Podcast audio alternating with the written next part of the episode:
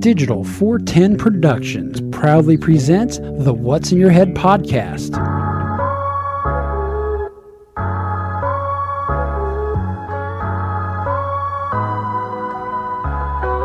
Digitized live from the Your company name here. studios in Cape Coral, Florida. It's the What's in Your Head podcast. And now, this week's list of common words or phrases that are no longer acceptable in woke society. In looking for these words, I kept finding new categories. Well, we have more ways to describe dirty words than we actually have dirty words. That seems a little strange to me. It seems to indicate that somebody was awfully interested in these words. They kept referring to them. They called them bad words, dirty, filthy, foul, vile, vulgar, coarse, in poor taste, unseemly, street talk, gutter talk, locker room language, barracks talk, bawdy, naughty, saucy, raunchy, rude, crude, lewd, lascivious, indecent, profane, obscene, blue, off color, risque, suggestive, cursing, cussing, swearing, and all I could think of was shit, piss, fuck, cunt, cocksucker, motherfucker, and tits. Welcome, everybody, to another episode of the What's in Your Head podcast. What is up, OG5? And as you heard there from the late, great George Carlin, the one comedian that actually can say I actually saw before he passed away, saw him perform at Barbara B. Mann. But he's not a comedian, but he'll love to have you watch him perform. His name is Mike, no use for a last name. Joining us from the deep, dark depths of Fort Myers, Florida. Mike, how you doing tonight? Hey, hey, hey, doing wonderful, fella. How are you? Not too bad. It's uh it's Wednesday already. It's been a crazy day at work, crazy week at work, but we're getting things done. But you guys don't care about that. You come to find out what today's topic is, what today's episode is. And we've been threatening threatening to do it for quite some time. It took me probably almost over a year to figure out the format, the template, the logo, the design. And I finally came up with my t-shirt design. I'm going to release it here soon. What I did is I took the join or die snake, not to be confused with the Gadsden don't tread on me snake, but the join or die snake. I kind of bleached it out. And then over top of it in a font, it says community guideline violator. Then, then underneath that, it says preserve freedom of speech. And I think it's very important to get this thing started right when you're going to do an entire episode on the importance of freedom of speech that we set the plate right away. And we are not talking about the oh so important First Amendment. Yes, the First Amendment is very important, but quite honestly, Mike and I have talked about this in the past a little bit. People misconstrue the application of the First Amendment. Absolutely. Oh, fuck you. Hey, it's it's First Amendment. I have freedom of speech. My boss is an asshole. I'm on TikTok. Hey, I lost my job. I have that's First Amendment, freedom of speech. No. The First Amendment protects you from punishment, imprisonment, fines, and other mischievous things that governments used to do to their people back in the day 16, 15, 14, 17, 1800s in 2023 if you live in certain areas of the world nowadays, like North Korea, for example. And so the first, very first amendment, the important one, which is protected by the Second Amendment, is important, but it doesn't apply in your daily civilian life. In the applications in which we are going to be discussing the importance of freedom of speech, and that is for the purpose of this podcast, what we're going to refer to as the true form of freedom of speech and that is the daily, everyday speech, um, representation of oneself, um, how one represents themselves in public, private versus online, the whole the whole shit and capoodle. The way Um, that people talk to each other. Yes, and the importance of allowing people to say dumb shit, smart shit, vulgar shit, or just plain insane shit. But also, in polite society, we used to have what was called decorum, and certain topics and certain subjects and certain way of talk was left for certain times of the day, certain places, certain people, etc., etc. And though one can make the argument that having those social constructs of when it's polite to talk a certain way or who it's polite to talk a certain way in front of and where you can say these certain things would be considered censorship and on its face value yes. But once again when you're trying to build a polite society decorum is appreciated. And Yeah. just let me give you an example as a 17 18 year old you happily you proudly throw down your windows and throw on the most vulgar profane expression of music that you possibly can. And because as we discussed i think last week every generation at every age group has the inert inherent need and desire to rebel. It's usually done through media or one's appearance. And so it is quite common for especially dudes when you're 16 17 you got that car and a loud radio you, roll it down and you play the most of what you believe to be the most offensive stuff. Kind of like how we discussed that whenever we see a swastika spray painted somewhere we don't think nazis we think 13 year old boy spray, ca- spray paint.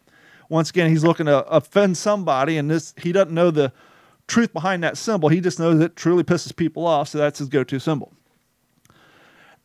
And so what you may freely play as a rebellious young teen out in public, you may turn down a little bit in your 40s. Not because you're worried about what people say, but hey, maybe that seven year old walking with their mom into the front door of Publix doesn't need to hear that particular thing. Or, you know, let's just have a little decorum.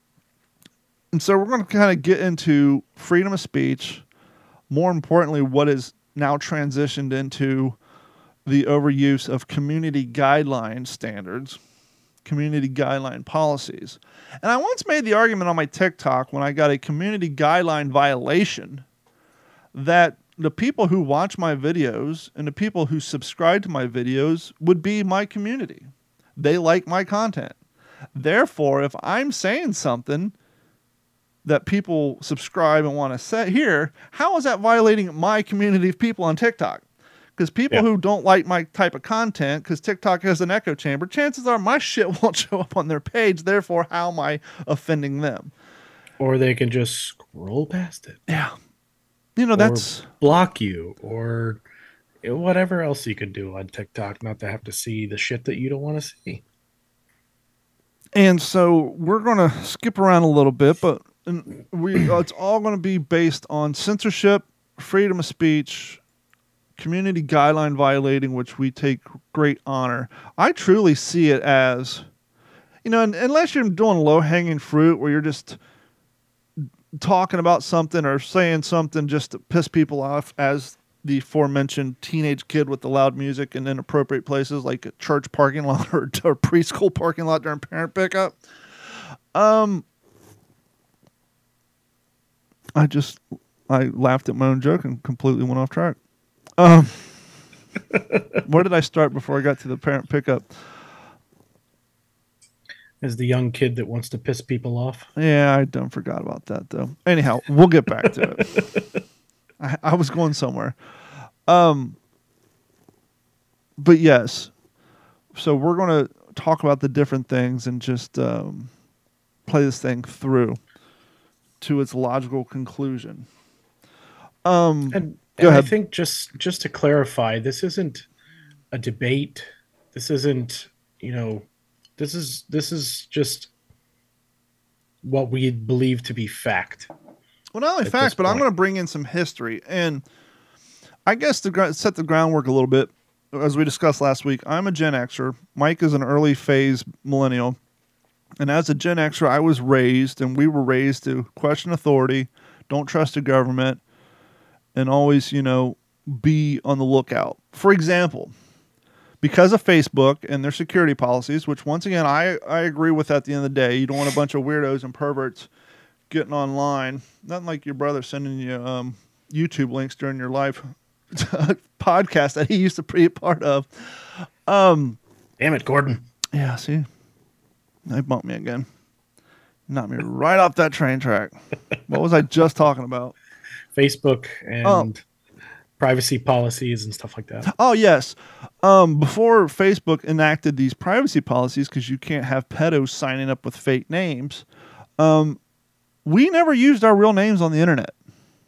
No. When the internet rolled around in the, you know, early mid 90s when it started getting obviously it's around in the academic world way before then we don't need to get the history of the internet but when the commercial internet and its earliest infancy of the modern day application of it we're talking yahoo chat messengers aol instant messengers be bulletin board systems forums yahoo geocities msn communities We'll say the mid 90s to early 2000s. Yes.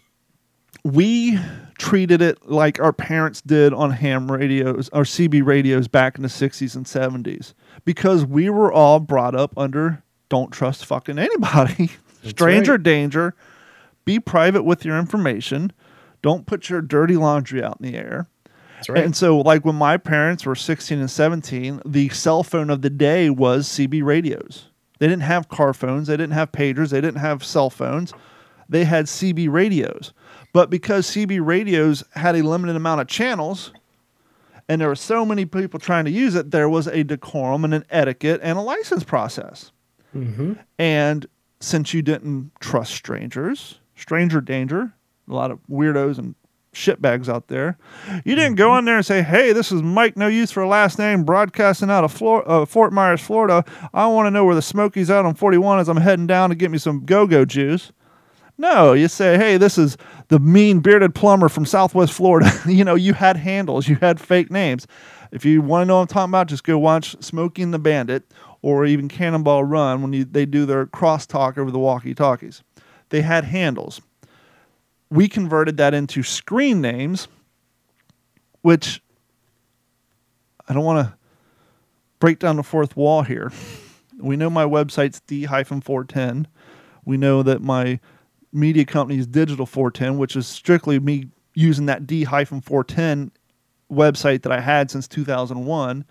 Mm-hmm. Well, what's the D410? 410 was my pager code in high school, and D and Donovan 410 was my screen name for MSN, Yahoo. To this day, my Xbox name is Donovan 410 because that was my Hotmail address back in 1999. I have people in my life who think my Christian name is Donovan. No, it's not. Donovan 410 was my screen name when I first signed up for the internet. And that's where the D410 and all that translates because, once again, we didn't trust people. But now, because of security protocols, Facebook doesn't allow people to have fake names and everybody has to go by the real names unless they have a secondary account, which is a public profile. So that D Train page is actually attached to the Don Abernathy. So if D Train goes out there and does anything creepy, it can be tracked back to me. They have my phone number, address, as it should be. But mm-hmm. it wasn't until the last 12 to 14 years that people started on a regular process using their real names. Mm-hmm. And that's where everything went awry. And so, through the proliferation of social media, people using their real names, and just kids being born into that zero tolerance that we discussed last week, it has morphed into this Karen culture, community guideline violations, which was nothing more than a fix it solution by social media platforms who got tired of having to hire entire floors of people to answer complaint emails all the time. It was like same the same reason some neighborhoods have more strict um, oh code compliance policies because they have Karens in the neighborhood who constantly complain, and so the city's like, okay, send the guys through the neighborhood, just enforce fucking everything, so we can stop the phone calls and let's generate some revenue. And so people start complaining, and all a community guideline violation is is truly censorship. And once again, us Gen Xers and us millennials, millennials, we were there. We were on the internet during the Wild West. We were there when it was being Oregon Trail, and people were whacking down digital weeds and staking, putting digital flags in little corners on the internet, and starting their own websites where you could say you could literally download the terrorist cookbook from the internet back in 1994 and learn how to make all kinds of fun stuff. That'll get you put in prison nowadays. Completely unregulated Yes. for the most part. And luckily now most of that stuff has gone to the dark web, but unfortunately, stuff that is not illegal and stuff that is not Well, that's it. Illegal. I think that should be mm-hmm. the only defining rule. When I worked for Lunar Pages Web Hosting in California, our terms of service was you can put whatever you want on your website as long as it isn't illegal in the state of California. Yeah. So whatever it may be, whatever it may say, and then when people would call up, remember you you know how Chris Hansen did that show um, where they arrest all the perverts? To catch a predator. Yeah, to catch a predator, they teamed up with a website called Perverted Justice. We hosted that website before that show came out. And we were constantly getting phone calls from dudes, lawyers whose faces and mugshots are put up on there for being fucking pedos. Yeah. Oh, we're going to sue you guys. You need to take their. It's like, first off, it's not our website. We're simply a host. We host it on our servers. They're not breaking any California laws. Therefore, any problems you have with the content of that website, you need to take it up with the the people who host the website. It's not our problem. What ended up happening is it was a shared server. They would get so much traffic and people trying to do DOS attacks is it would affect the other websites running on the same server. So at a certain point, we had to ask them to move to a a um, hosted server where they were the only website to be affected by people trying to bring it down. But all this has come down to censorship. Sure. And what used to be done on the internet as a hobby is now turned into internet is our life. And so what we used to see, you know, you would go to the internet to say dumb shit and it wouldn't affect you in your daily life. Right. Now now because everybody has to use their real names, when you go to the internet and say dumb shit, people track you down. Call your boss, call your preacher, call your mom, call anybody they can because you said something that they once again, I'm not talking about illegal things. That's a whole different scale. I'm just even if the even if it's the most vulgar, vile thing, you've lost your right to say it. Well, I think what's interesting is years ago, I mean, you know, I used to hear comedians talk about, you know, oh, people can say whatever they want. They have so much anonymity, anonymity, and- Anonymity. yeah, and uh, they can get away with stuff and blah blah blah blah blah. Now there's some kind of like a shift where it's not really like that anymore. Well, that's a You know. good. That's a good. Let's pause it right there on comedians. And one of the Yeah. things I wanted to do, we were talking about Gen X and how we were raised a certain way. We weren't the only people. There was a long line of celebrities, comedians, musicians, and actors who literally, I'm not saying that as a 13 year old overusing, literally, like literally got arrested and went to jail, had to hire lawyers and go to court, sometimes all the way to the Supreme Court, in order to set precedent to allow us 30 years later to tell people you can't say that on the internet. Yeah. And so I wanted to point out some of the history, why it's upsetting to people like us that freedom of speech is being stomped on. Yes, we want what we say that's not illegal to get across. And even if the things we say are dumb, as the old saying used to be, I will say what I want to say. You will say what you want to say. You may offend me. I may offend you. We may fight about it. But both of us will team up and fight the third party who wants to prevent either one of us from saying the dumb shit that we're saying that offends the other. Now that's completely shut down. It's Yeah. you don't agree with me. I don't want to hear your opposing views. And I wanted to present just some evidence of the amount of energy, effort, money, because we all know what's the biggest problem with breaking laws other than the jail time? Money. The money. Drinking and driving. Eh. Let's say you don't hurt anybody. Drinking and driving's a bad thing. You don't want to kill fucking people. But let's say you just got drunk, drove four miles home, you ran over a mailbox, you got pulled over, you go to jail, you get out, you sober up, you get out of jail, you spend 24 hours in jail. As long as you didn't get beat up or something horrible happened to you in jail, the worst thing about that night was the fact that you spent 24 hours in jail until the car and pound fees kick in, the court fees, the lawyer fees, um, the Insurance. insurance going through the roof. Even if you're a first time offender, um, you'll probably have to go t- pay to go to an A- AA class, especially if it's happened twice. And so, more impactful on one's life is the financial part of it. Yeah. And so yeah, that's that's int- that's an interesting point too because I know a couple of people that have unfortunately gotten a, a DUI, and eh, it's more or less a slap on the wrist. well, let's look at marijuana for example. Yeah, It's 2023. It's legal in a quarter of the states. It's medically marijuana legally, and a lot of the other ones with a few holdouts. You roll back 30 years. What's the mo- biggest negative impact from smoking marijuana? uh, Getting thirty caught. years ago or just in general, Thir- 20 years ago. getting caught. Getting yeah. caught. That's it. You can say, well, if you, you you don't have a job, you sit around and smoke. No, that's just a loser who doesn't have a job who smokes weed because he has nothing to do all day. But my point is, with the exception of the few the people who are allergic to it, because there are those people, and we're seeing this now because obviously it's it's legal in most states. That means people are doing it like drinking alcohol, moderation. But 30 years ago, you have it, you get caught, you get arrested, possibly lose your job because depending on what type of work you do, uh, maybe you head up a youth group at your church. But marijuana was looked at completely different back then. Now you're kicked out of you being a youth pastor.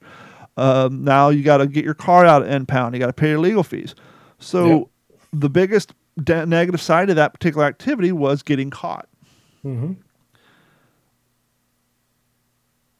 and the finances involved. So let's go back. Um, I got some different history here, but you you started with comedians, so I want to go. Yeah. We'll start with comedians since we're on it. Comedian Bill Hicks. You familiar with Bill Hicks? Yes. For those of you who are not, comedian Bill Hicks, renowned for his incisive and thought provoking stand up routine, found himself entangled in legal issues over the freedom of speech during his career. And this, now, what, as a millennial, when might this happen? This got to be clearly in the 1940s, right? This is 1930s that, you know, he's getting arrested for saying, you know, breaking decorum on the stage out in public eye. When do you think this happened? Uh, Mid two thousands. just as recent as throughout the late 80s and 1990s. Hicks fearlessly tackled controversial topics including religion, politics, and consumerism, often pushing the boundaries of acceptable humor. His sharp critiques and unapologetic social commentary drew admiration from many, but also stirred the ire of conservative audience and media outlets. Now, that's a very, very important point there. Oh, how the flop has flipped. Oh, how the script is turned. Oh, how the tables have upturned and upended. The shoe is on the other table, which is turned. The glove is on the other ear. Stirred the ire of conservative audiences and media outlets. The damn Christian groups. Some of his performances were met with censorship attempts and the pressure from authorities to tone down his material. However, Hicks remained unwavering in his commitment to free expression, viewing his comedy as a vehicle for challenging social norms and encouraging critical thinking. Despite the legal challenges and pushbacks, Hicks continued to perform and articulate his perspective on the importance of safeguarding freedom of speech, leaving a lasting legacy as a fearless comedian who fought for the rights to provoke and challenge the establishment beliefs through his own arts. Now, I didn't get into it in this paragraph, but it got to a point, sadly for his audience, because it was quite boring, but it got to the point where he would go to these open mic shows and do an hour where he's reading the transcripts of his court hearing because he had to go to court because he got arrested for saying something offensive last weekend at some club in New York.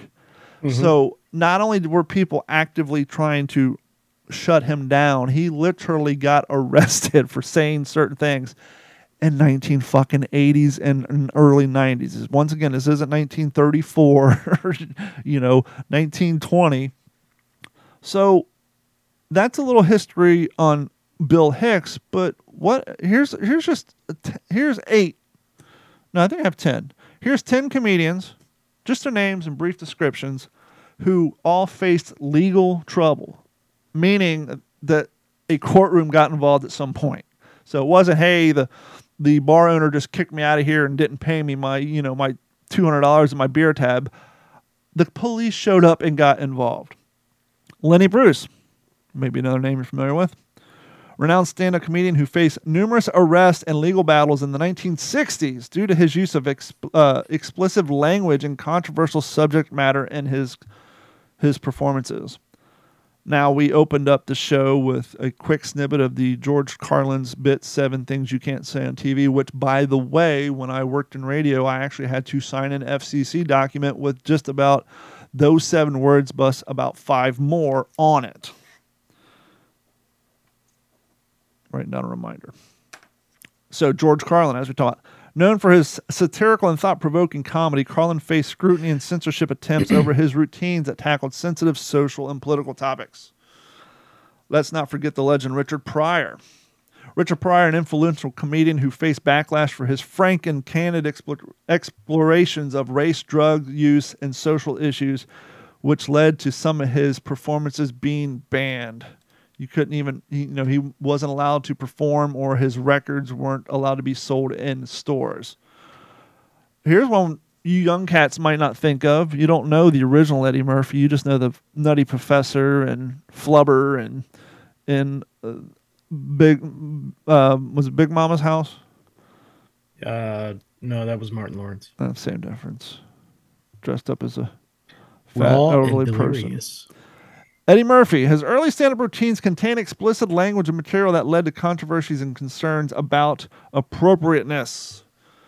And then the man that my first dog, my rat terrier, was named after, Sam Kinison. Known for his loud and brash comedic style, Kinison faced criticism and his edgy humor often touched on taboo subjects. Believe it or not, Joan Rivers, before she was doing red carpet walks with her daughter on VH1, she was a rather intense comedian. Joan Rivers faced legal issues in the 80s over her use of explicit language and proactive materials in her, I'm sorry, provocative, materials in her comedy and performances. We don't even have to go down the road of Andrew Dice Clay, Hickory Dickory Doc. Uh, Andrew contained notoriety for his controversial and explicit stand up routines, which led to him being banned from certain venues and facing backlash. Gilbert Gottfried, you guys may know him as the original Aflac Duck voice, but he lost that after making a. He was probably one of the first comedians to get canceled on a corporate level. Do you remember that story? I don't know. Oh, let me read this and we'll get into that story. Gilbert Gottfried faced backlash for some of his profession and lost professional opportunities due to jokes deemed offensive and insensitive, particularly after making jokes about tragic events. So one of his, I don't remember the exact wording. I'm not going to look it up. You can look it up. I'm just going to do it off the top of my head. It was after the tsunami that flooded all the islands and the people died and he said something along something I don't know. It was it was just a dumb joke about something about drowning or fish in the sea or something. It was something water related, and he tweeted it like not even five hours after the tsunami, and that's what cost him his Aflac commercial. Um, he was known for making jokes the very next day after 9-11, and so there wasn't any topic off off um, for him. Now, before Kathy Gifford, Gifford, before Kathy Griffin got in trouble for her photo album, well, not in trouble, but conservatives got upset when she did the um, picture holding Donald Trump's head. But before that, she was, you know, facing legal issues. Actually, no. Uh, this is this is actually that. Uh, Kathy Griffin encountered legal issues and backlash after a controversial photo shoot featuring a prop resembling the severed head of a United States president, which sparked debates about freedom of speech and artistic expression. She claims that killed her career. Some say it's just her horrible stand up act, but who knows? Sacha Baron Cohen, otherwise known as Borat. Um, did you ever watch Borat? I did. Okay. It's been a long time, but I have. Known seen- for his satirical characters like Borat and Bruno, Cohen faced legal issues and uh, controversies over some of his pranks and interactions with unsuspecting individuals. So that's just 10 comedians who have gone out of their way to make it, I don't want to say not socially acceptable, but commercially acceptable t- for people to say and present themselves in whatever manner in which they feel their audience would accept. And that's the big thing. Comedians say things in front of a group of audience, knowing that some of them won't like it and others will. Yeah. And if you do the show enough, more and more of the people who like it will continue to show up. Fewer and fewer of the people who don't like it will continue to show up. And before you know it, you got a big ass group of people there who know all of your material by heart. They love it and they want to hear you perform it. And no one in that particular audience, unless they were dragged by a, a date who who knows the material and you didn't, very few people are offended in that type of situation. But someone in the audience has a cell phone and they record a joke 'cause they think it's funny and then they post it on TikTok. And then a bunch of people that aren't part of that audience who wouldn't pay to show for that show, you have the 0.4% that's offended. And then you got the 98 other percent who just want to pretend they're offended so they can get clicks and likes on their tweets and retweets and their TikToks and their Twitters and their Facebook posts. Mm-hmm. And so it's I don't know. Even going back to when I just had D hyphen four ten and I was writing articles which were poorly written because I can't spell and have horrible grammar. But I would get in arguments with people who, you know, you shouldn't post that or you should take that one. It's like, no, don't don't censor my shitty website. I'm going to post what I want to post. But and I, and I took it seriously, and, and I've always kind of taken it serious on our podcast too. Sometimes I think this particular show gets my whole YouTube channel shadow banned because this particular show has more community guideline violations than any of the other 900 videos on my YouTube channel. And sometimes I think it affects my overall, you know, distribution of my content, but it is what it is. Yeah. Well, and you know, with comedians, I, I think, you know, there's one comedian that's really blowing up right now, Matt Rife. Mm-hmm. And if you watch the way that he does stand up today, he tiptoes. Like I, I think he he says whatever the hell he wants, and then he has to verify with the audience if that was okay or not. Yeah, but he also uses his past. He kind he kind of gets a community pass on some of the topics that he says because he was featured on Wild 'N Out, Right. and he started his profession at a lot of urban clubs, and so because he has that experience, he gets the pass that allows him to to broach certain topics and say it. And then, like you said, he kind of asks the audience if it's okay, but I think that's just part of his act. I don't think he gives a shit. I think it's almost kind of like his um, uh, qualifying statement at the end of the commercial. They say real quick. you know what I mean? Well, yeah. Well, I mean, I'm not saying that you know he gives a shit or anything, but I think it's almost like uh, it's a point now where it's like commercialized, where you have to ask it, is this okay to say?" And whether you, uh, you know, I don't think it's whether at least you said it is the point. I guess is what I'm trying to make, but that's you know like basic what you were talking about about um uh now you got me losing my train of thought thank you choo choo. Welcome to the train fell off the track show. But well, let's go to music. Elvis Presley. yeah We look at him now. We're thinking, God, that guy was boring, and he's about as milk toast and as safe as you can possibly get. right? I mean, that's the music our grandparents listened to. Elvis. yeah Nothing but a hound dog. Okay, I'm a hound dog. You know, Heartbreak Hotel. Okay. By today's standards of what we listen to, compared to a Tom MacDonald or a NWA, it's it's pretty soft and easy. But the guy got in trouble for moving his hips in his dance on national TV. That was considered offensive. So even at his the time, time, yeah. he was considered borderline and if not straight up offensive and people try to censor him well then i think it's i think it was funny how you said that uh, you know music of today and you you mentioned nwa well that's, that's music of 30 years ago. well th- that that's going to come up here and I, and I have them in my cortex for a reason. Yeah. 1969 come on come on come on. Touch me babe. Can't you see that i'm not afraid? The doors Mm-hmm. A revolutionary rock band from the 1960s, led by the charismatic frontman Jim Morrison, encountered legal troubles related to the freedom of speech during a pivotal concert in Miami on March 1st, 1969. Known for their provocative lyrics and rebellious image, the band's performance that night became a lightning rod of controversy. During the show, Morrison allegedly exposed himself on stage, leading to his arrest on charges of indecent exposure and public obscenity.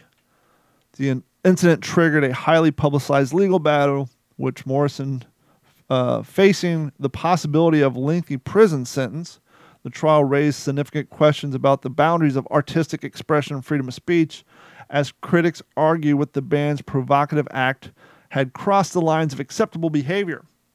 The Doors' legal battle became a focal point for debates over censorship and the responsibility of artists, highlighting the tensions between the desire for freedom of ex- expression in art and the social socialite p- pressures to maintain decency and decorum in public order.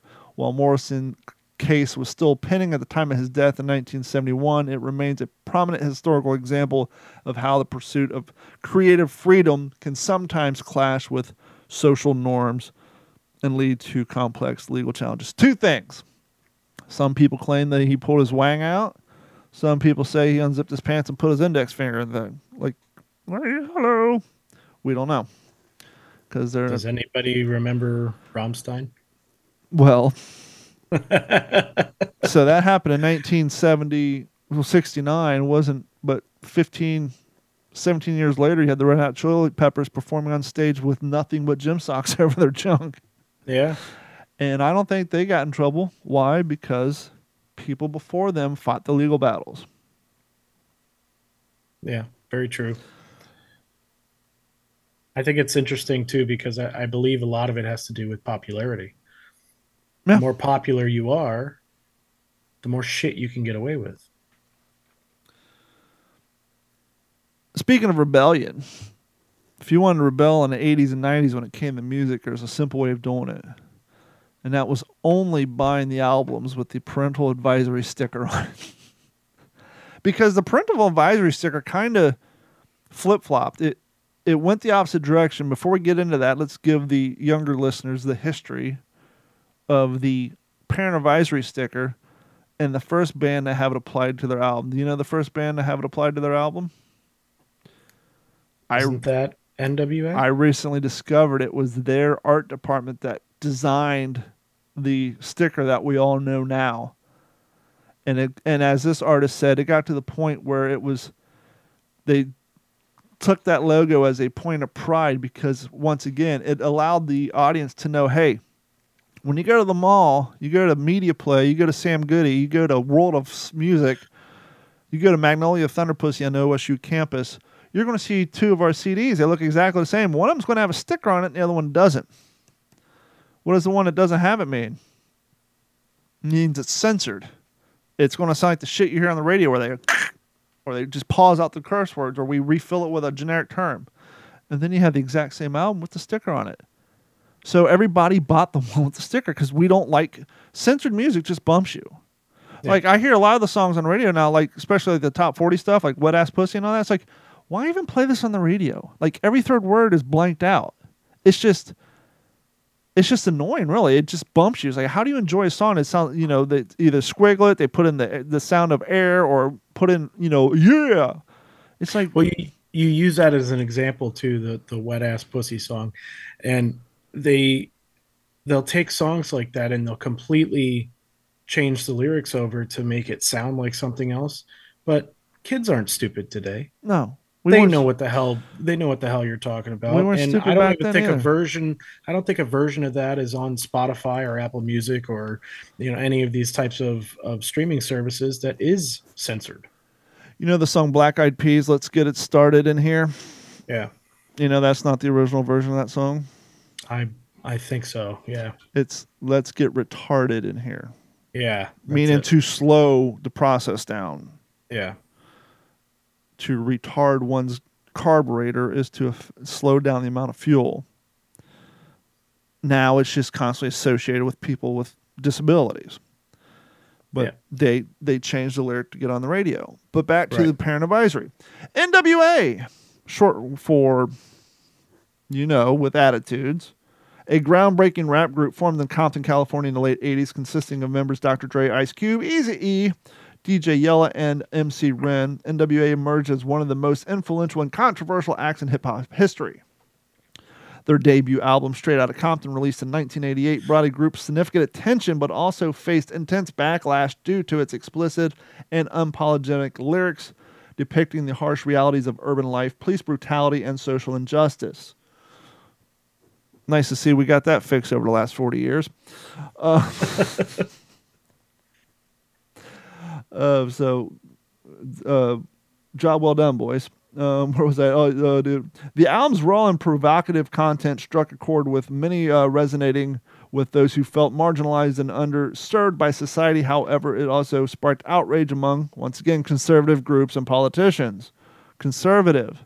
In the 70s and 80s, it was the conservatives because they were tend to be the evangelicals, the church going type, and they really believed in the whole curse words of sin thing, and they don't want their people, you know, their family members, community exposed to that. And so it was the role of the conservative right wing church going nut jobs to shut all this shit down.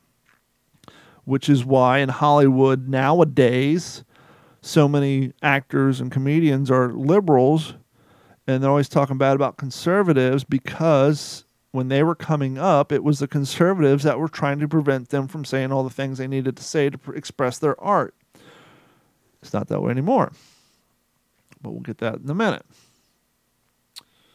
Uh, conservative groups, politicians, and concerned parents who criticize the group's aggressive and profane language. That's profane. As a result, the monitoring controversy surrounding NWA's music and amid concerns about influence of young listeners, the Recording Industry Association of America, IRAA, introduced the Parental Advisory label in 1985. Part of that group was head up by Al Gore's wife, which is why on Anthrax Attack of the Killer Bees, they have a song dedicated to her where the chorus is basically, You fucking bitch, you fucking whore.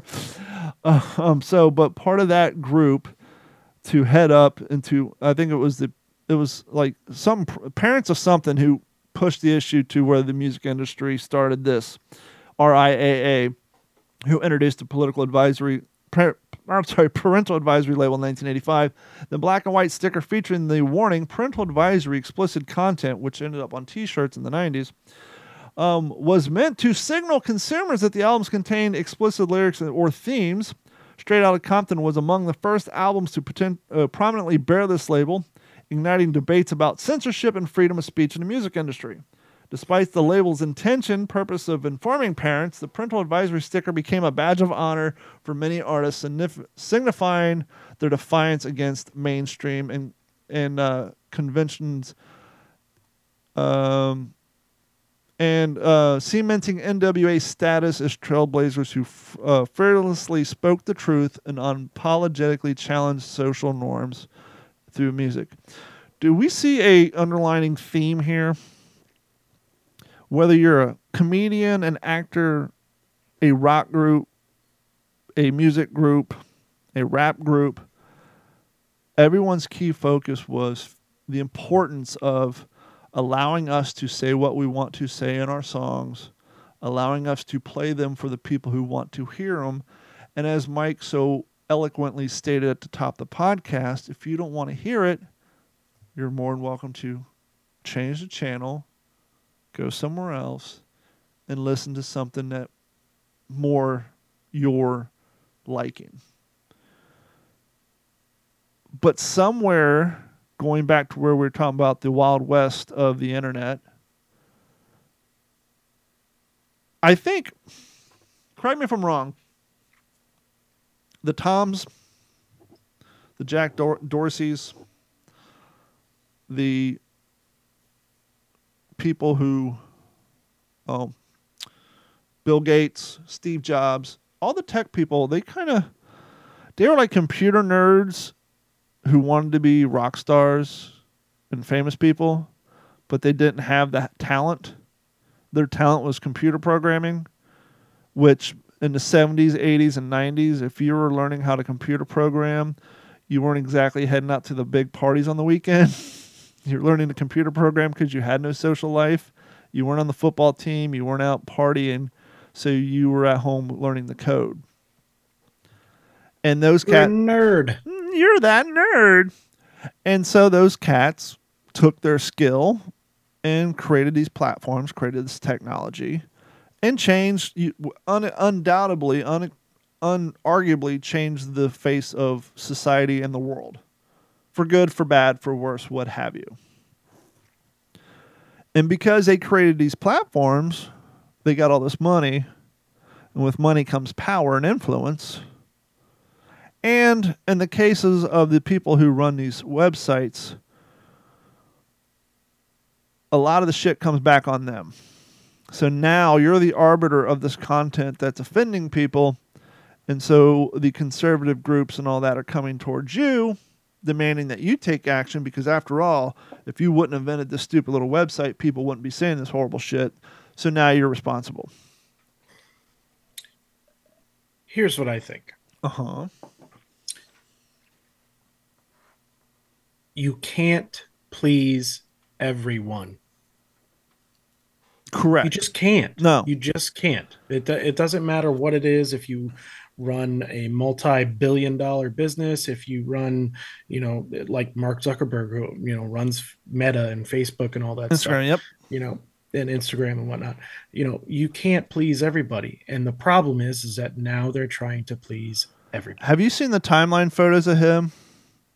Like they show the photos of him when he first started Facebook, as he got I- richer and as he got more and more power. He st- his facial expressions, he died Yeah. inside. you see the He looks- happiness. he looks dead. yeah, he, looks does. dead. His- he looks his- like an evil fucking villain.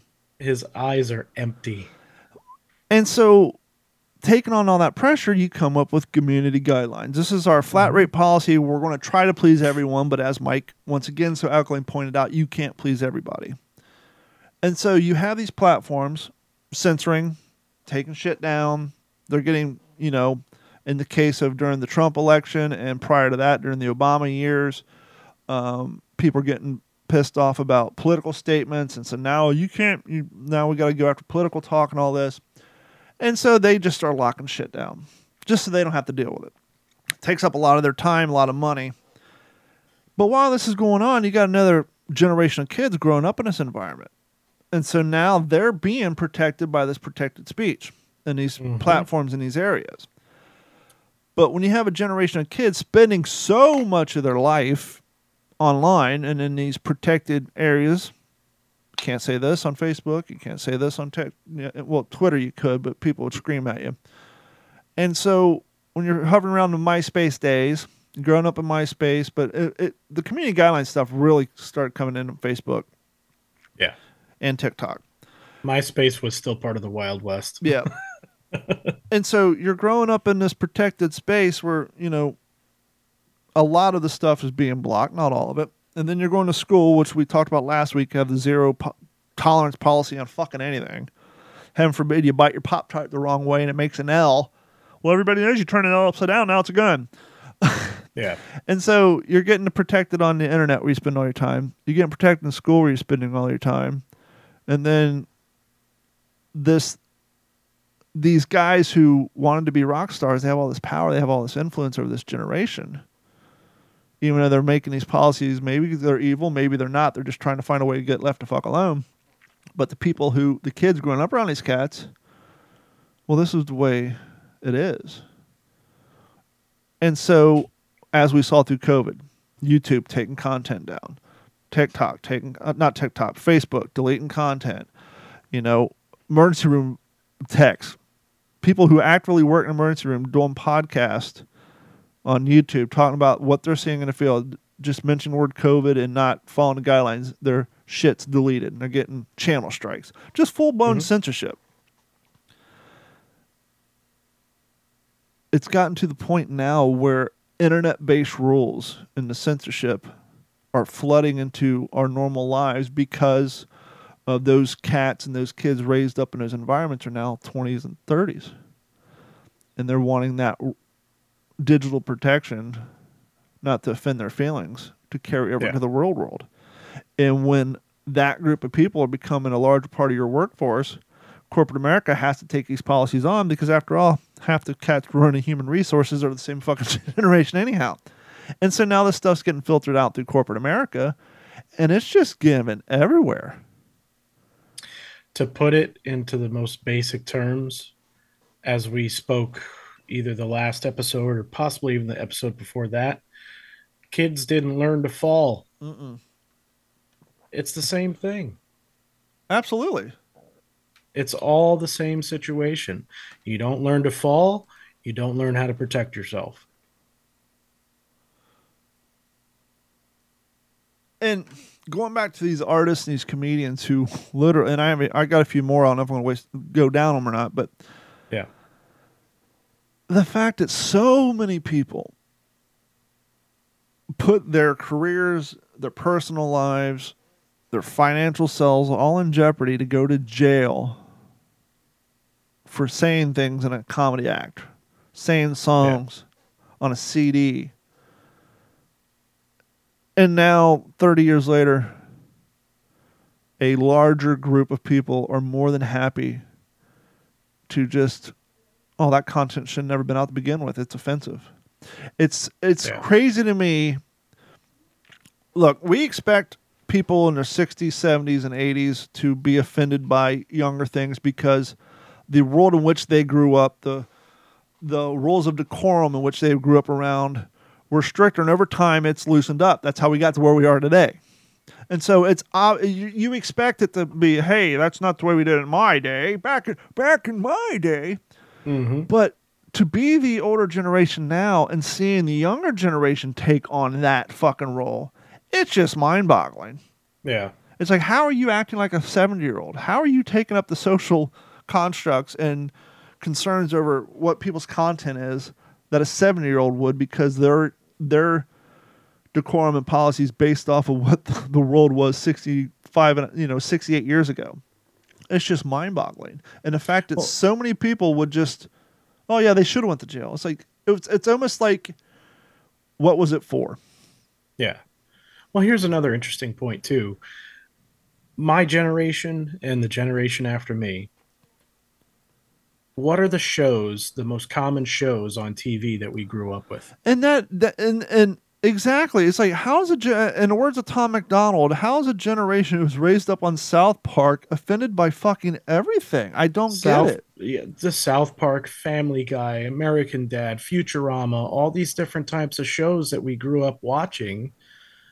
And yeah, you know, with with all the, you know, the the blatant and and even you know subliminal racism and the the blatant and subliminal sexism and the the you know you know you you how often would you sit there and and hear Stan or Kyle or Kenny or or Cartman say retard or you know bitch or you know all the you know all this different types of stuff and and sit there and just be so offended about everything Recently, And- Carrie and I just to that point. Recently, Carrie and I just got back into playing Red Dead Revolver campaign mode. revolver Oh, well, Dead uh, Red Dead Redemption one or two Part Two. two For those of you who never played it, it's a cowboy game that takes place in 1855. Made by. Rockstar Games, same people who make Grand Theft Auto, the game where you can go get lap dances and bang hookers in alleyways. Their whole thing is when in the world of video games, they were the pioneers of fuck you, we have an adult label. You gave us an adult rating, we should be able to have adult content because after all our games are designed for adults. yep Well, Red Dead 2 came out 10, 15 years ago. It's been around for fucking ever. When did Red Dead mm-hmm. 2 come out? It's been it's been at least 8 years. i think it came out about six or seven years ago it's not it's- quite it that seems old. longer than that. Red Dead 2, Red Dead Redemption. Oh, yeah, Red Dead 2. When did that come out? It's it's been on my Xbox for a goddamn long time. I know that. yeah Okay, it's been out for 13 years. It came out in 2010. 13 years Uh, well, Red Dead Red, Red Dead Redemption is a 2010 action adventure game developed by Rockstar. So, okay, 2010 was Red Dead 1. So, okay, Red Dead 2 probably came out in 2015, right? Um, I'm trying to find this in real time. If you want to look on your computer. 20, 2018. Okay. October 2018. Okay, so 18. So it's been okay, like you said, six years, Yeah. but it takes place in 1855, Yeah. and much like the crude shit you hear on Grand Theft Auto that takes place in 2018, Mm-hmm. There is some gratuitous vulgar language of the 1855 about other races being said by random people on the sidewalk because Yeah. it's Rockstar Games. Mm-hmm. I was walking my horse down the street and heard one of these phrases about a certain minority group. Cares like, I'm surprised that game hasn't been canceled. Yeah. Hmm, once again, it's 1855 speak. You know, it is a censored version of it. They're not dropping N words, but they make other references. But it's to show that particular horrible character in the game, which you're more than welcome to walk up and put a bullet in his head. Problem solved. Go about your day. But um, You well, you and you sit there and you think about that. Another situation where you run into that it's like you know, it's popular, it's socially acceptable, everybody likes to play it. You know, it, it- same thing with Grand Theft Auto. Grand Theft Auto is socially acceptable and it's popular. So you know you they can get away with saying stuff like that and and oh it's okay it's no big deal it's a video game or it's it's Grand Theft Auto or whatever and and that's fine it is an adult game but I- I go back to again we grew up on this type of shit and we're so offended by these type of type you know all this stuff out here and we're sitting here playing these video games and shit like that too you know what the positive side to the question of how is a generation who was raised up on South Park and Family Guy so offended? You know what the positive side of that is? It What's neg- that? it negates the forty year old argument that kids who grow up listening to a certain type of music or kids growing up playing a certain type of video games are corrupted and and perverted by it and will go off to recreate those things in real life. Oh, Right. you listen to heavy metal, you must be a saint worshiper. You're going to grow up and kill cats and, and worship the devil. Oh, you're listening to gangster rap from the 90s. You're, you're clearly going to go sling crack and shoot people for their Nikes. And no, I'm just, I enjoy the music. I enjoy the artist's storytelling of his lifestyle. I'm not going to go Yeah. out and, you know, dress up that way and perform. And so by by questioning, well, how's an entire group of people who grew up watching this? That, the positive side is it just goes to show you that media doesn't have the long term effect. Yes, during that time, Yeah. you're listening to a certain music, you're going to take on a certain attitude, especially if you're fucking 18 or 19. But if you go back to the 90s, an 18 year old who just discovered Tupac is going to act and behave a different way than a 30 year old who just discovered Tupac on the same day. Yeah Is it the music? No, it's the mentality, the overwhelming amount of fucking hormones in the 18 year old. There's a reason why most people in prison are between the ages of 18 and 25. Because those are the guys trying to figure out their, their fucking chemical imbalance in their bodies and they're all jacked up on testosterone. You look at them the wrong way, they're going to fight you or rob you. mm-hmm. So it's you can't. So that goes to show you that media does not have the long term effect that so many special interest group were concerned with. With oh, because Grand Theft Auto, Doom, um, Wolfenstein, all those games. Oh, there's a game where there's there's Nazi flags and they're shooting people. It's it's going to corrupt their minds. And back to the topic, those were the conservative groups, those were the church groups, those were the Republicans, which is why the music industry, the arts, the actors, well, clearly, if you're an artist, you're an actor, you're a game developer, you're a comedian, and the conservatives are the one coming after you. You sure the fuck aren't going to be a conservative. yeah You're not going to take on. You're not going to wear the same jacket as your enemy. You're going to go on the other side. right But because of, as I was saying earlier, the new icons in in the digital pop culture are the game developers, are Yeah. the app developers, and when you have these app developers creating these community guidelines as a way to fucking get people to leave them alone, they're creating these rules, and now, and they're all liberals because they're all artists, they're all developers, they want that rock star lifestyle. And so it inadvertently created a flip flop effect. Yeah. Because the people creating these policies of what you can say, what's socially acceptable, and then that being relayed into the media format where you know your top 40 radio stations they they use the same terminology and the same woke language. And then so that's cool for all the kids who are buying all the stuff because the people with the expendable income in in our country when it comes to corporate corporate companies whose entire reason for existence is to sell product whether it's a magazine well magazines are long gone whether it's traffic to the website whether it's an artist selling a instagram person uh, an influencer bands their core demographic they want the 18 to 25 year olds because they got the expendable income. That's where all the money comes from. And so you have to align with those people to be part of that crowd to sell them the shit that they want to hear. That's why you see four year olds working at pop stations talking like they're fucking 13 because that's Yeah. where and so because that whole group were the Democrats because formerly they were trying to fight for freedom of speech and it was the conservatives trying to shut them down. But now it's flipped. It's the Democrats and the progressives that are trying to enforce all this censorship. And they do it through back-ended policies. Yeah. Oh, oh, we want people to accept the LGBT community. Absolutely. We wanted to accept the LGBT community. But now that we got this out there, let's just go ahead and control the speech of anything that remotely doesn't share the same views or opinions on that particular topic.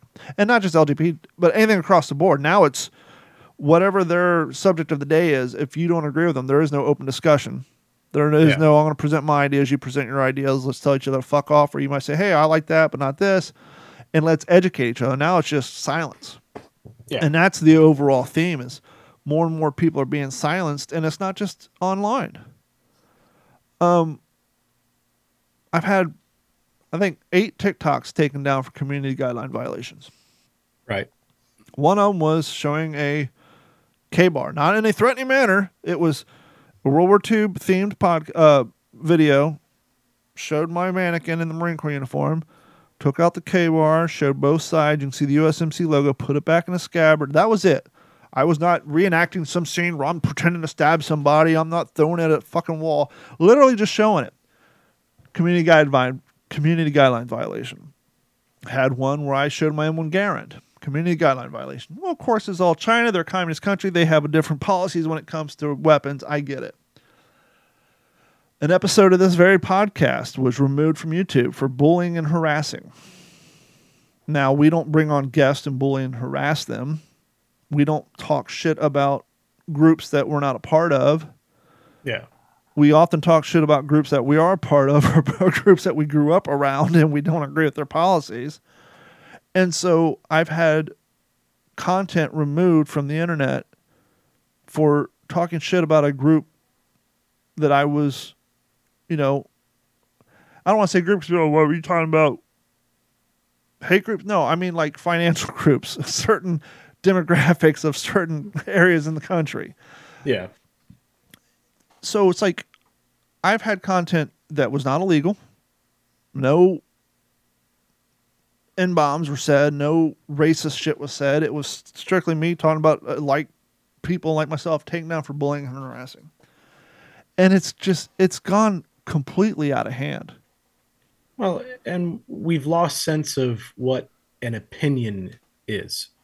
Yes. I think as well is you know this entire show is based off of yes we have facts and, and things like that that we like to bring up and back up you know what we're talking about but everything is fully based around your opinion my opinion your opinion how we feel about these kinds of things you know we'll take the facts and then we'll give our thoughts on these kinds of things Mhm. so, you know, and I going, you know, kind of going with freedom of speech and, and something else that we talked about, I think off air was um, you can't, you can say whatever the hell you want in this country. Yep. That's your right. Yep. You can say anything you want. That doesn't mean There's no consequences. there's no consequences. It doesn't And- mean that you can walk up to somebody and go, "Hey, you're a fucking asshole," and that doesn't mean And let the chips fall where back. they may. Right. That doesn't mean they're going to rear back and punch you right in the fucking mouth. But that did two things. One, that made you really think about what you're going to say and if it was really worth saying it. Right. And two, it prevented people from saying stupid shit that they shouldn't say because then they would greatly, you know, is going to greatly increase the possibility of you taking an ass whooping. Oh, and by the way, we weren't suing people for assault back then by just touching them on the shoulder. Yeah. Assault was fucking assault and battery, not just oh you brushed my shoulder, you you interrupted my personal space. Technically, any contact in which I didn't agree to is assault. Yeah. And so you take away the threat of an ass whooping for saying dumb shit, it encourages people to say dumb shit. and that that's goes back to the same thing with community guideline guidelines and things like that as well you know because people can say whatever the hell they want I'm trying to think of the best way to put that You had to take responsibility for what you're going to say. right right But let's go back to something we brought up at the top of the show, and that was a thing called decorum and socially acceptable, appropriate times to say things. Bill Hicks would go to a comedy club to hi- express his opinions, to say these topics, maybe at a dinner party. I don't remember any stories where he showed up at a church, a youth group, a Girl Scout meeting, or a preschool to relay this information because there was context for the delivery of his content and there's a time and a place for everything. That has completely gone out the window. yeah Now, when I worked in radio, as I said before, I had to sign a paper about the things you can say and cannot say on the radio. You know, the N word is not a FCC guideline word. Really That's not on the paper. That's what It's- falls under community guidelines. uh, i don't believe it's it's classified No, I'm sorry, not community word. guidelines. It's it's community standards. yeah Basically, what I- that means is is you can have your your staff say that, but there's a very high likelihood that your community is going to outcry and start boycotting your shit, and you're going to get shut down. And so Yeah. you don't allow it to happen. Technically to my knowledge it's not actually a cuss word It's not. Do you know that you ever heard of safe harbor? heard yeah Safe harbor is a time in which you can say things that you can't say. Like, well, that makes sense. Yes. The seven dirty words, technically, you can not say on F's open radio between the hours of 5 a.m. and I believe 11 p.m. Technically and legally, as far as the FCC is concerned, once again, not not public standards, but FCC violations, you can say those words between the hours of 11 and 5 a.m. or 4 a.m. Why, why would that be? I'm I'm gonna guess and say it has something to do with kids. Yes, because radio came out in the, God, what, 15s? When's radio? I mean, we know radio was huge in the 30s and 40s. So let's say the late teens, early 20s, it started getting proliferated. And I'd once again, we had decorum. Yeah, I'd say radio even became a thing in the late 1800s. Yes.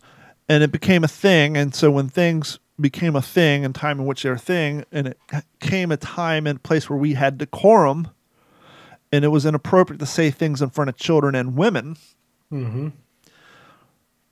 children and women, families, Christians, whatever. Our society operates between the hours of 5 a.m. and 11 p.m. back in the day. You got up, whether farmer, went to work, whatever, went to church. Usually by 11 p.m., the kids were in bed and mom and pa were settling down, watching the news, listening to the radio, what have you. Yeah, The children in bed, the kids have gone away. Now we can have adult talk. right. And that was it. It was a way to make sure innocent people stayed innocent until they got to the age they decided they wanted to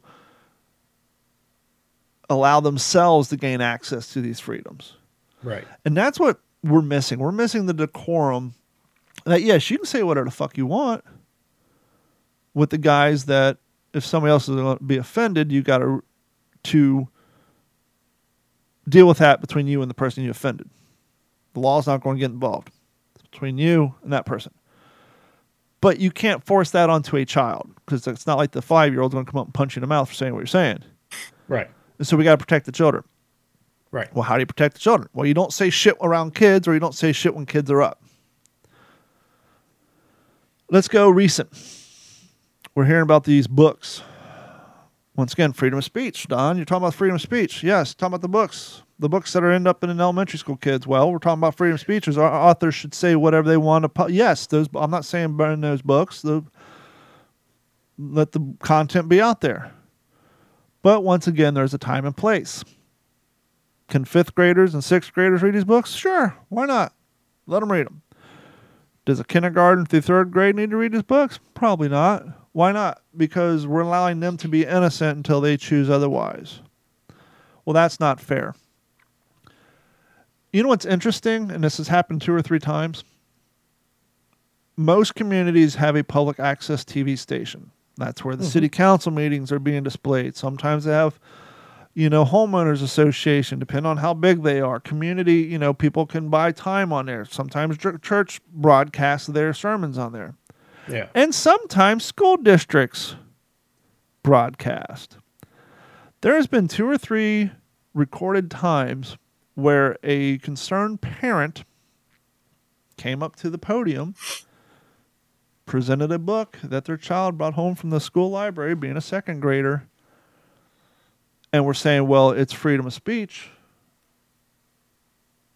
but we need to protect the children. The parent begins to read the pages of the book that came from the elementary school, and the guy running the broadcast for the public access TV station has to dump out of it because it it violates FCC guidelines outside of safe harbor. Right. FCC guidelines were designed to protect the children. So when you have these school boards saying there's nothing wrong with that book, but reading that book out, either A, which has also happened where the school district had like, hey, you, you can't say that shit in here. Like, wait, what do you mean? I can't. We're a room full of adults, and what I'm saying, what I'm reading is considered offensive to a room full of adults, but we're Yeah. having the debate that this context, which you're saying I can't read in a public forum because it's offensive, is perfectly suitable for my second grader to check out. Right. And so that kind of like we're not saying you can't make the books. Not It's, like, saying you can't buy them for your kid. We're just saying between the ages of 12th, third grade, kindergarten and third grade, let's just let them read Wimpy Kid, Garfield. Maybe we'll dust off an old book of where the sidewalk ends. you know, let's save the Mapplethorpe for the high schoolers. If you don't know who Mapplethorpe is, do a Google image search on it, and then you can email me your disgusted, pissed off emails later. but it's just like, and with, I don't know, just we're, we've talked about going full circle. Circle. It's like we've come from a society that's number one goal was to protect the children. To now we have a certain group of people that are trying to normalize pedophilia. Yeah. It's like, what the fuck did we do? Well, and a discussion that a topic that gets me heated. And I have nothing bad to say. Do you is what I'm going to preface this with. But don't do kids. The LGBTQ plus community. Yes. I can appreciate you want to do what you want to do, you want to have your freedoms, you want to, you know, do all these things. Perfectly fine. Why does it need to be shoved down my kid's throat? Because much like Black Lives Matter, the original group was hijacked by someone else Right. And they they literally copyright that phrase and turn it into a business. Right. And the only way a business thrives, especially when it comes to community influence is to stay relevant. It's the same reason Jesse Jackson has been screaming racism for the last 30 years because he in order, that's how he makes his money. Right. But yes, the gay community needs to come out and say, yes, we're all for pride and we're all for LGBT. But the actual group LGBT that some reason is trying to incorporate the fucking pedos, no, we're not going to let that happen. We don't want that Yeah. association. That shit's got to Yeah. be shut down and shut down quick. Well, I saw was it a video or I can't remember if it was a video or a picture, but grown men, older men, And right now, we probably just got kicked off YouTube. probably grown older men walking down the street with flags and paint and you know whatever, no clothes, Yeah. just dick swinging and you know you know. Okay, you, you you're prideful. You you know you came out. You did whatever you wanted to do. You know you're you're happy in your life and everything like that. But that's not that's indecent exposure. And a lot of places have a place for that. It's called the nude beach. Go Right. there. Go to the those communities. And it has nothing to do with sexual preferences. There's plenty of straight people who go to nude beaches and, you know, nudist colonies. It's decorum. Decency. I don't want to see your dick. My kid doesn't want to see your dick. My kid doesn't need to see your dick. Put your dick away. Whether my kid wants to or not does not need to see your dick. No. Not your tits, your vagina, your penis, your asshole, doesn't matter.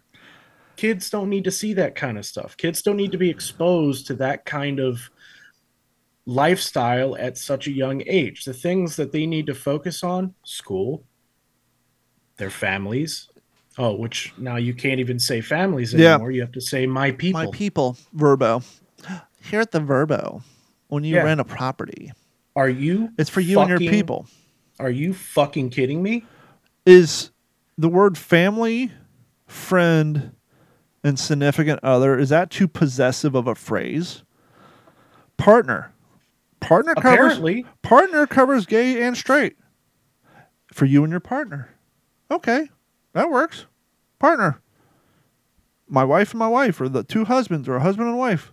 Even polyamorous. Your partners. Perfect. No. People. We're changing the language. We don't want to say, come enjoy a weekend with your family. Well, what if I don't have a family, Don? Come enjoy a weekend with your friends. What is the negative connotation with the word friends? No, your people. Yeah. We're going to sterilize it. Things are becoming gray. Yes. You ever seen well, you probably haven't seen it, but when I was growing up there was a show called The Fairly Odd Parents. Yep. You had everybody I was more of a um I was more of a um Courage Cowardly Dog guy, but you can Sure. watch Fairly Odd Parents. Sure. Fairly Odd Parents. Good show. Nothing bad to say against it. You know, grew up watching it funny. There was a an episode on that show where the main character, Timmy Turner, had wished for everybody to be exactly the same. Mm-hmm. And all it was was just gray blobs walking around the entire world. They had no personalities, they had no nothing. That's what it's turning into. Everything is just, you know, just you know, conforming together to just become this big ball of bullshit. And everybody just needs to love it and be happy with it and and no, fuck that. What happened to individuality?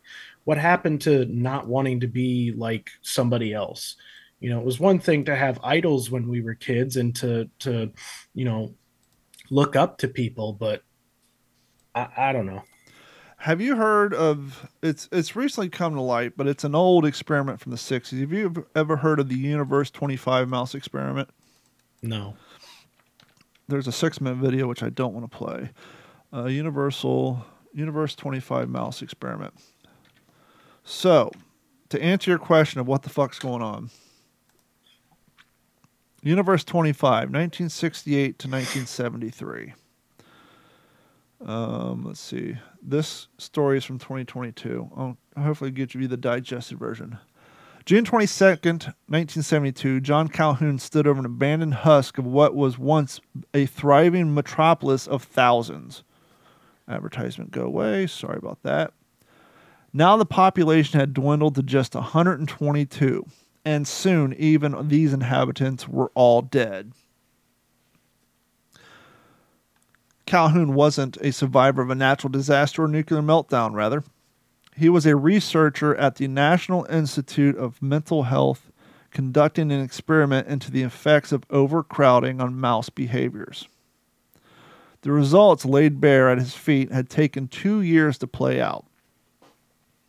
In 1968, Calhoun had started an experiment by introducing four mouse couples, so that'd be eight mice, into a specifically designed pen.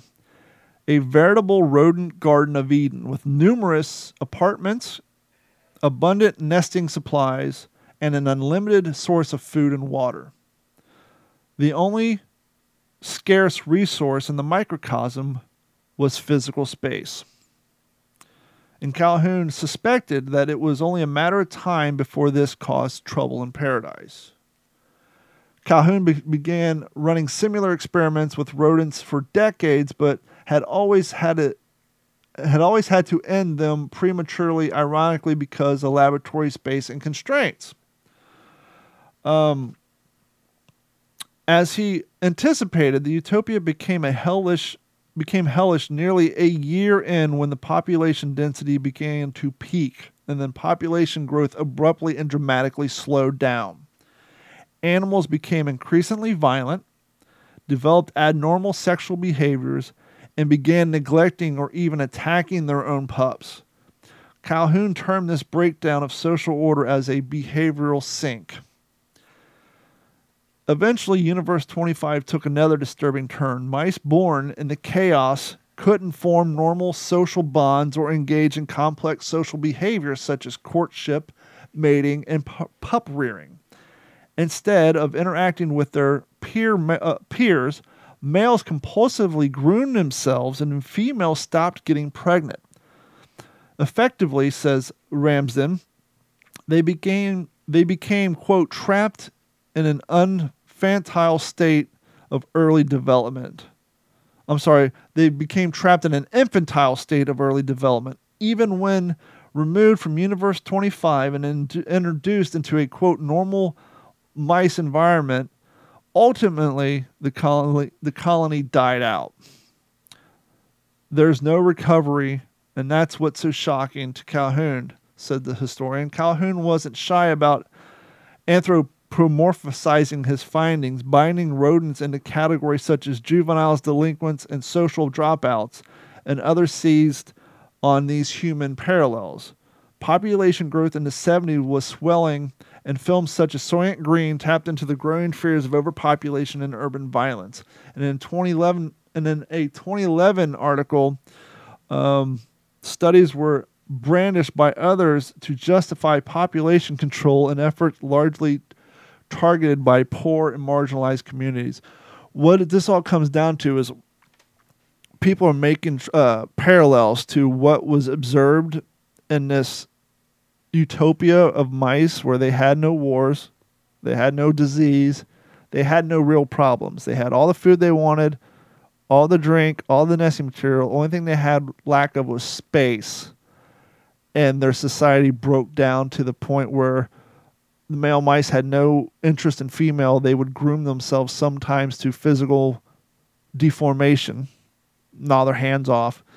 And yeah. literally, they stopped breeding and they stopped communicating and they stopped social interaction. And some people are saying, well, let's look around on the news and what's going on. You got marriage is down, child rearing is down, depression is through the roof, people are taking on strange behaviors. And so the question are is is human mankind are we at the early stages of universe 25 in in comparisons Sounds like it. Yeah. It really does. I mean, when you compare that situation to what you see out in the world today, I mean, that, that's that's that's just the beginning. Writing a report summary in 1979, Calhoun noted that, quote, no single area of intellectual effort can exert the greater influence on human welfare that contributing to a better design and a better built environment. And what's crazy is you have, what is that? Is that in Pakistan? Have you seen that video of the environment they're building? It's a straight line. It's just miles long. It's a 10 story like apartment building. It's going to be all self contained. It's going to be basically a self contained city out in the middle of the desert in this giant 50 long mile building or whatever. I can only imagine how things are going to change in that. People who live Yeah. there for 10, 15 years. But they're. That's that's very reminiscent of the plot line of Bioshock, except for they're in an underwater city. And so, you know, we spent an hour and a half talking about this with the point is two things. We all need to start standing up for each other's straight up legitimate freedoms of speech. But we also need to understand decorum and bring back the belief in there's a right place and a right time for certain subjects. And swinging your dick around in public is not the right time or place unless it's fuck it. Let's do safe harbor. You want to have your parade, swing your dick. 11 p.m. to 4 a.m. Wrap it up. this shit where you're doing it at noon on a Wednesday? Nope. Let's have safe harbor. You, you, you want to have your parade? You want to run around throwing butt plugs in the audience? That's fine. Just do it between 11 p.m. and 4 a.m. Have it wrapped up and cleaned up before the kids get up to go to school or get up to go to their early you know, doctor's appointments or whatever they're doing at 5 a.m. I don't think anybody should have a problem with that. You can have all the parades you want. If your parades are going to require nudity, let's do it after hours, people. Mm-hmm. And so there's ways to get your thoughts through, get your beliefs through, and your expressions through. And there's ways to do it without canceling other people who don't believe in your thing. There's right ways and there's wrong ways to everything. I mean, I'm a I'm a libertarian. My whole thing is do whatever you want to do, literally, even if it's crack. Do whatever you want to do as long as it has zero negative impact on your friends, family, or neighbors. That's it. If you figure out a way where you don't have to work and you can all get all your needs met without someone else paying the bill, more fucking power to you. Go do it. If that's you sitting around drinking four bottles of larceny a day until your liver falls out, as long as you're not negatively affecting kids, family, or spouse, or even a fucking dog for that matter, you go do it and leave everybody else alone. Across the board. Yep. And so, on that important note, we want to thank each and every one of you for sticking around. Please email us. Let us know what you think. Come into the YouTube live and ask us questions, and we'll answer it honestly on the air. So, we want to hear from you guys. Uh, we'll have a different topic next week. But uh, for Mike, myself, and Gordon, who will be back after his physical therapy and work slows down, we want to thank you each for uh, following along and joining us for another episode of the What's in Your Head podcast. And until we meet again next Wednesday for myself and Mike, thank you, and we will talk to you all soon. This would like to has say- been a Digital 410 production. Go ahead. I would like to say, because sometimes this gets missed, like, share, subscribe, Yeah, like, comment, yes. And all if, that stuff. if you're listening to us, yeah, if you're listening to us on iTunes, please give us a review and a star. Go ahead, Mike. yeah please by all means you know we we want to hear from people we want to get this out there because we know there's plenty of people out there that think the way that we do and you know think the way that you do if you listen to this podcast and you like the content that it provides And it's getting So- harder. Um, five years ago when I started this, and I was working in radio for four years prior to that, you just post a shit on Facebook. Facebook would share it, people would see it. But now it's you post it on Facebook. Facebook says tells you tomorrow, hey, we let five people see this. Throw us twenty dollars. We'll let another fifty see it. And so, you know, unless you want to start spending, you know, it's expensive to get the shit out there. So, um, yeah, please like, shares, and comments. Comments on um, platforms um, like Apple Podcasts, Google Podcasts, Spotify. The, the ratings and reviews and the follows help because what happens is um, those apps will suggest us to other people who listen to the podcast. Yep. So please like, subscribe. Um, while you're at it, head over to d-410.com or what'sinyourhead.com. Click on Patreon, sign up for that. It's a dollar a month. That goes a long way to help, you know, pay for the bills. And once we start getting enough patrons, we can actually use that money for advertising to help build the show to what we want it to be. But yes, very good point. Email us at info at d-410 for myself and Mike and Gordon. Please uh, share us with people. Just uh, send a link. We do it all the time. Hell, Gordon will send somebody else's YouTube content during my show. so you can do the same. But uh, we'll try this again. Thank you guys so much, and we'll talk to you next week. This has been a Digital 410 production.